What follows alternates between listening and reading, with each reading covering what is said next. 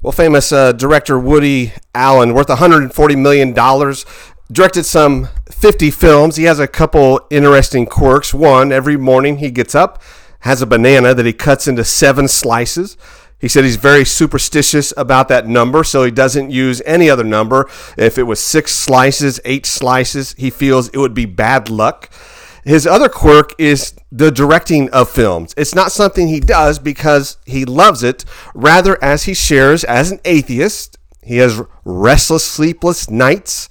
He's, in his words, terrified during the day, thinking about his own death and believing that life is pointless. So he directs movies, he shares, to distract his mind from being so frightened uh, about his belief that life is pointless. Think about a study that was done a few years ago.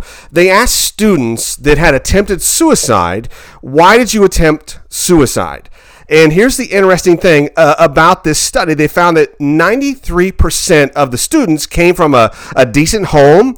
They had friends. They were doing well in school. I'm sure we all have our ideas of what might lead somebody to attempt suicide. You know, difficult, abusive life, you know, deep depression, or, or maybe some mental health concerns, or, or maybe, you know, life just uh, being overwhelming. And so they said to these students, you have a decent home life, you have friends, you do well in school. So why did you try to end your own life? Let's look at Acts chapter 2 for a minute and take a look here what Peter is sharing here. This is Peter giving a, a, sermon. People are gathered around because they see this man that at once denied Christ just days before, and now he's boldly preaching that Jesus is alive. And so they want to know why do you have this boldness, this passion now? Acts chapter 2, 32, Peter says, God raised Jesus to life, and we are all witnesses to it. When Peter stops and says everything is different now because one man walked out of that tomb alive three days later, now Peter says, Now I have no fear. And it should be the same for you and I, no matter what happens in life. We know the deepest fear that people have, like Woody Allen talks about, is the fear of death. And once that fear is gone, then we can face anything and, and all things with the victory we have in Christ. Listen to Billy Graham here. He says the Romans crucified thousands of people before and after Calvary. If Jesus had not risen from the dead, no right minded person would have glorified anything as hideous and repulsive as a cross stained with the blood of Jesus. By the miracle of his rising from the grave, Jesus placed the seal of assurance upon the forgiveness of our sins. The cross, this symbol of torture and death, now a symbol of victory and life because Jesus is that one who overcame death, hell, and the grave, then we live a life as overcomers no matter what it is that we face. D. Truett shares about a, a young man that started going to church very passionately involved and, and showing up every week and going to Bible studies and volunteering. And then suddenly, after a few months, he showed up less and less and it became very rare for him to be at, worship at all. And one day he stopped and he said to D. Truett, I've lost the fire. How do I get the fire back? D. Truett says, You know what? I'll be glad to talk to you. Just give me uh, about an hour. In the meantime, would you mind going down the street and, and checking on this gentleman? We check on him each week and, and see if he needs anything he's just a few blocks away. And so this young man says sure i'll go i'll go check on him. And this young man goes several blocks away and, and he knocks on that door. And a voice on the other side says come in. And when this young man walks through that door his life is about to be completely turned around.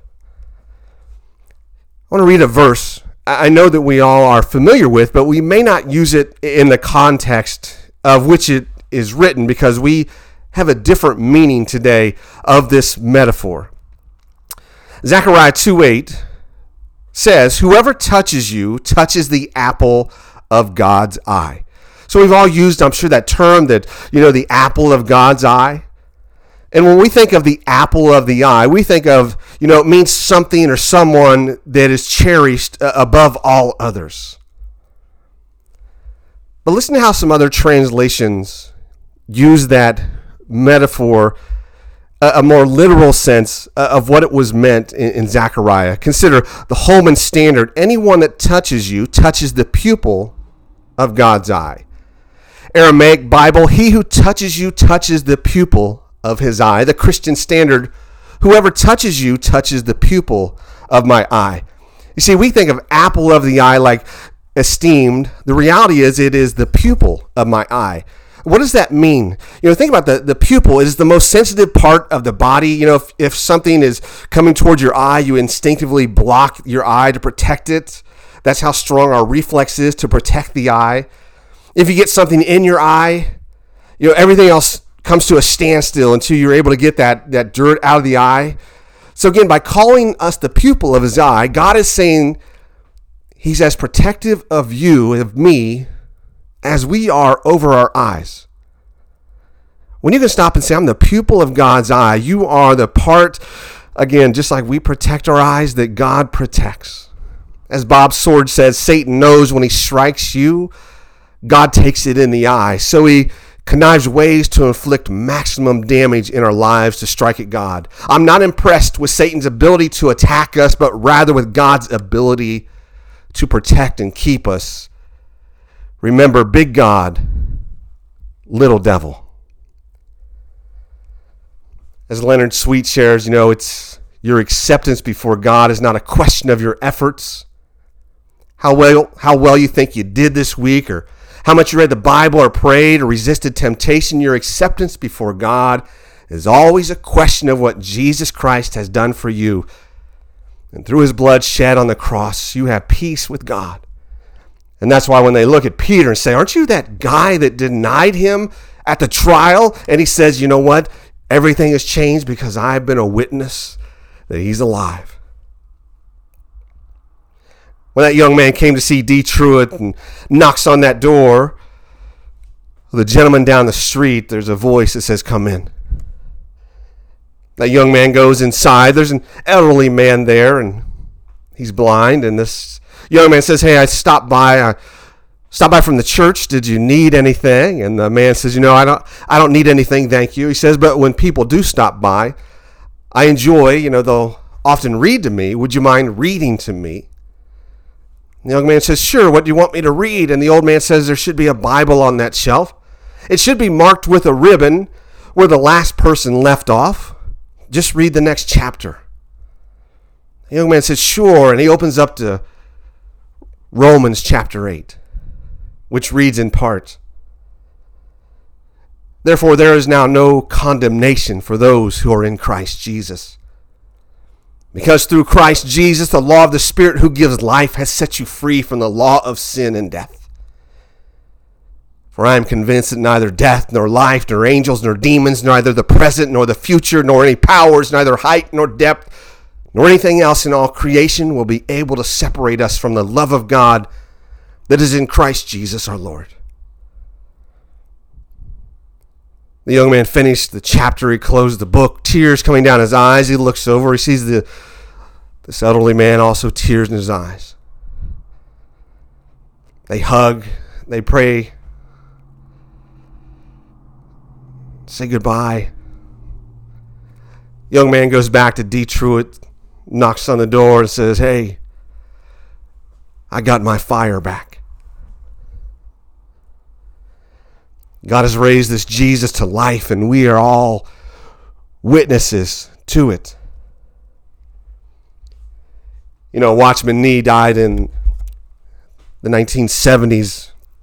Spent the last 20 years of his life in a, a Chinese prison for sharing the gospel. And so when he would write letters and books in that prison and he would share his faith. You know, there's tremendous, you know, authority there with this man who poured out his life literally unto death for the gospel. And Watchman Nee would share this outside outside Christ, I am empty.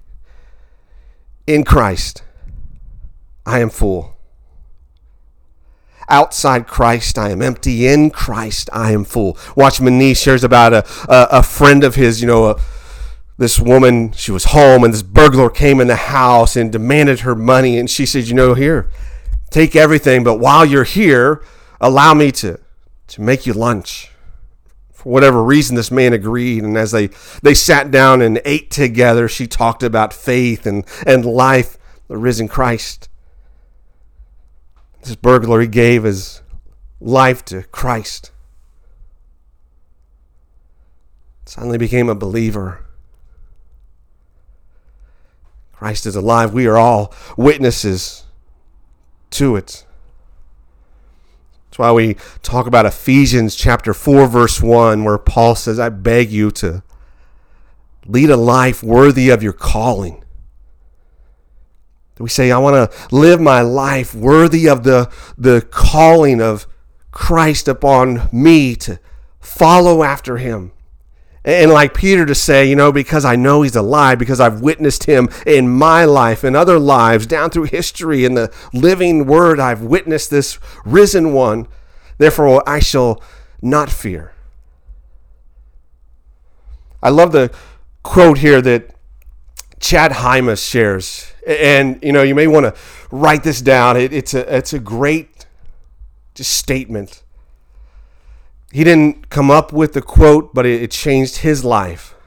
And let me share how his life really changed because Chad Hymas was a, a wealthy businessman, married, children, just happy life.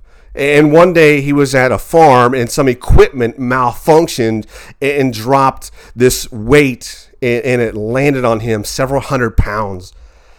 He became a quadriplegic instantly. Now, Chad Hymas had a very wise father. His father sought out how to grow spiritually and personally by going to seminars and reading a lot and listening to CDs. And one day, this dad happened to be at a seminar, and this man in a wheelchair gave a message. And Chad Hymas' father-in-law said that was the that was the most motivating, inspiring speech I ever heard. And so at that seminar, the this man had bought the CDs and the book written by this man in, in this wheelchair. His name was Art Berg. So when this man found out that Chad Hymas' son-in-law had been in an accident, he immediately went to the hospital and he showed up with the CDs and this book by this Art Berg, who was also in a wheelchair. And then he contacted Art Berg, said, You come and come and see my son and speak to him. And he did that very thing. And he showed Chad Hymas, listen, you can focus on the things you can no longer do, or you can focus on what you can do. So Chad Hymas focuses on what he can do, and now he travels and, and speaks. He inspires around the world, shares the gospel, writes books about faith and overcoming odds. He said there was a quote he read that really transformed his thinking. This is that quote You are going into a season where you are about to experience breakthrough after breakthrough because what you went through did not break you. You're going to experience breakthrough after breakthrough because what you went through didn't break you. Because you are the pupil of God's eye. And his protective hand is upon you, is upon me, and because of that, we can say, I've witnessed this risen Christ because I've experienced his life, his forgiveness, his compassion, his unconditional love. So let's go back to that study. They asked these students that had attempted suicide, good home life, friends, doing well in school. So, why was it you would attempt to end your life? And just like Woody Allen, 85% of those students said, My life is meaningless.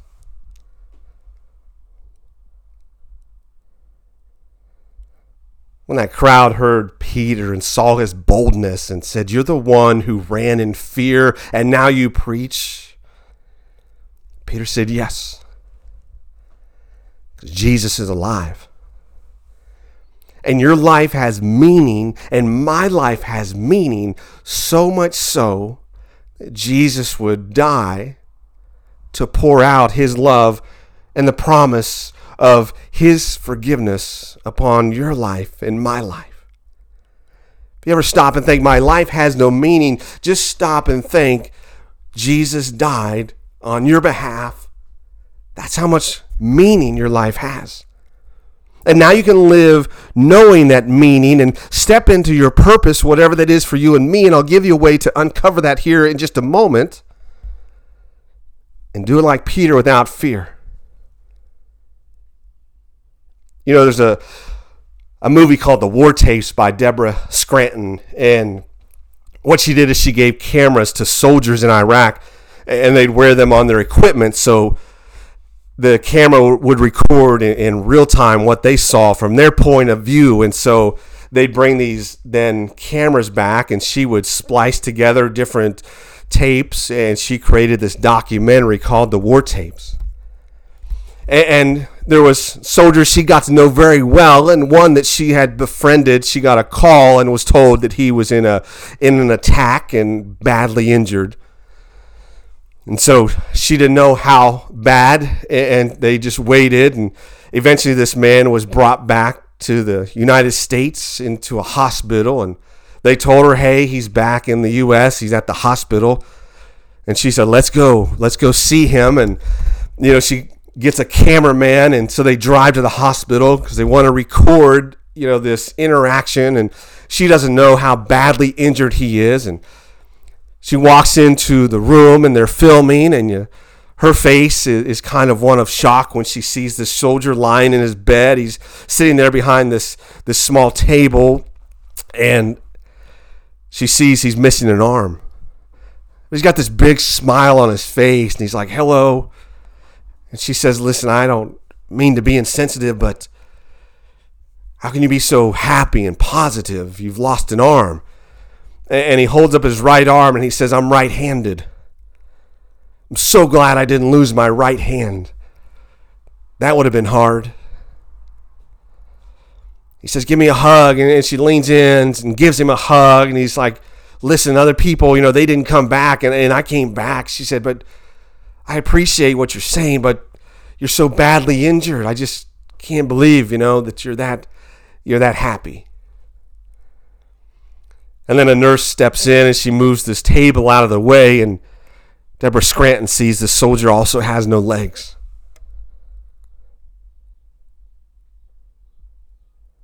As Tony Robbins says, you cannot control what happens to you, but you can control your experience of life just like Chad Hymas shares, you know, I can focus on what I can't do, or I can focus on all the things that I can do and do it for the glory of God. We are responsible for our experience of life, to find the meaning in it, to find the hope, to find the message, to find the strength, to expand, to grow. Sometimes the gift we get is not pleasurable, but it can still be life changing. Maybe it's just knocking on the door of somebody that has a need and, and sitting down and sharing with them a chapter of Scripture and allowing that fire to return. Sometimes it's seeing the example of somebody else that went through ultimate pain but still has ultimate joy. And saying, let me think like they think and see like they see.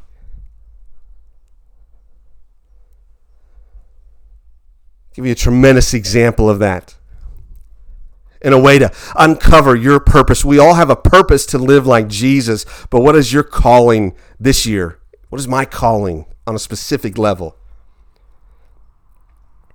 Eric Liddell was a Scottish athlete.